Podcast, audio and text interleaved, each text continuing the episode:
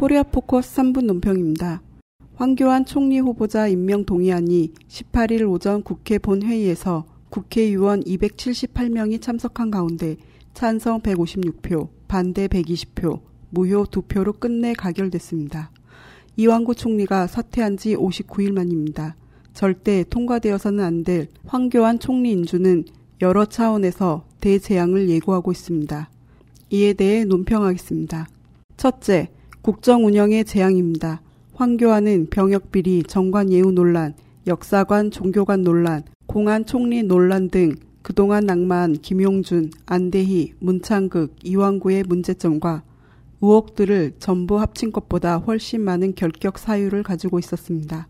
하지만 숱한 의혹에도 불구하고 기만적인 자료 제출 거부로 청문회가 무력화되고 메르스 사태를 틈타 결국 총리 인준이 통과되고 말았습니다.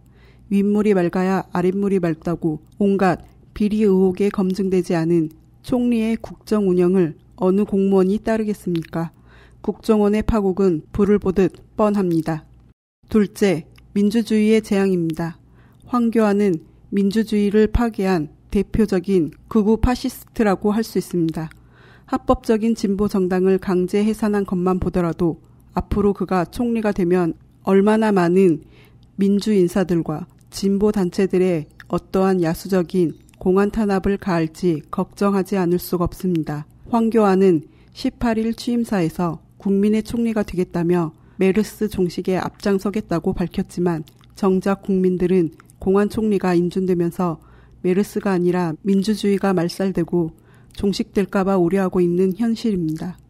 셋째, 남북관계의 재앙입니다.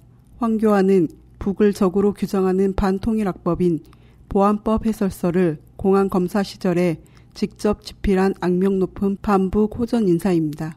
그는 해설서를 통해 통일 이후에도 보안법이 존속되어야 한다며 반통일적 주장을 했습니다.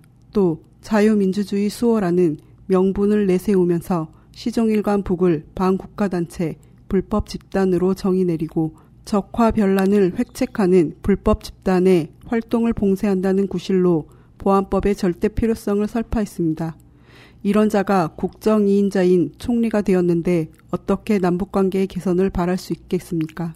이렇듯 황교안의 총리 인준 통과는 국정 운영과 민주주의 남북관계의 측면에서 필연적으로 대재앙을 불러올 것입니다. 황교안은 온 국민이 지적하고 규탄하는 스스로의 부적격 사유를 깨끗이 인정하고 당장 자진 사퇴해야 마땅합니다.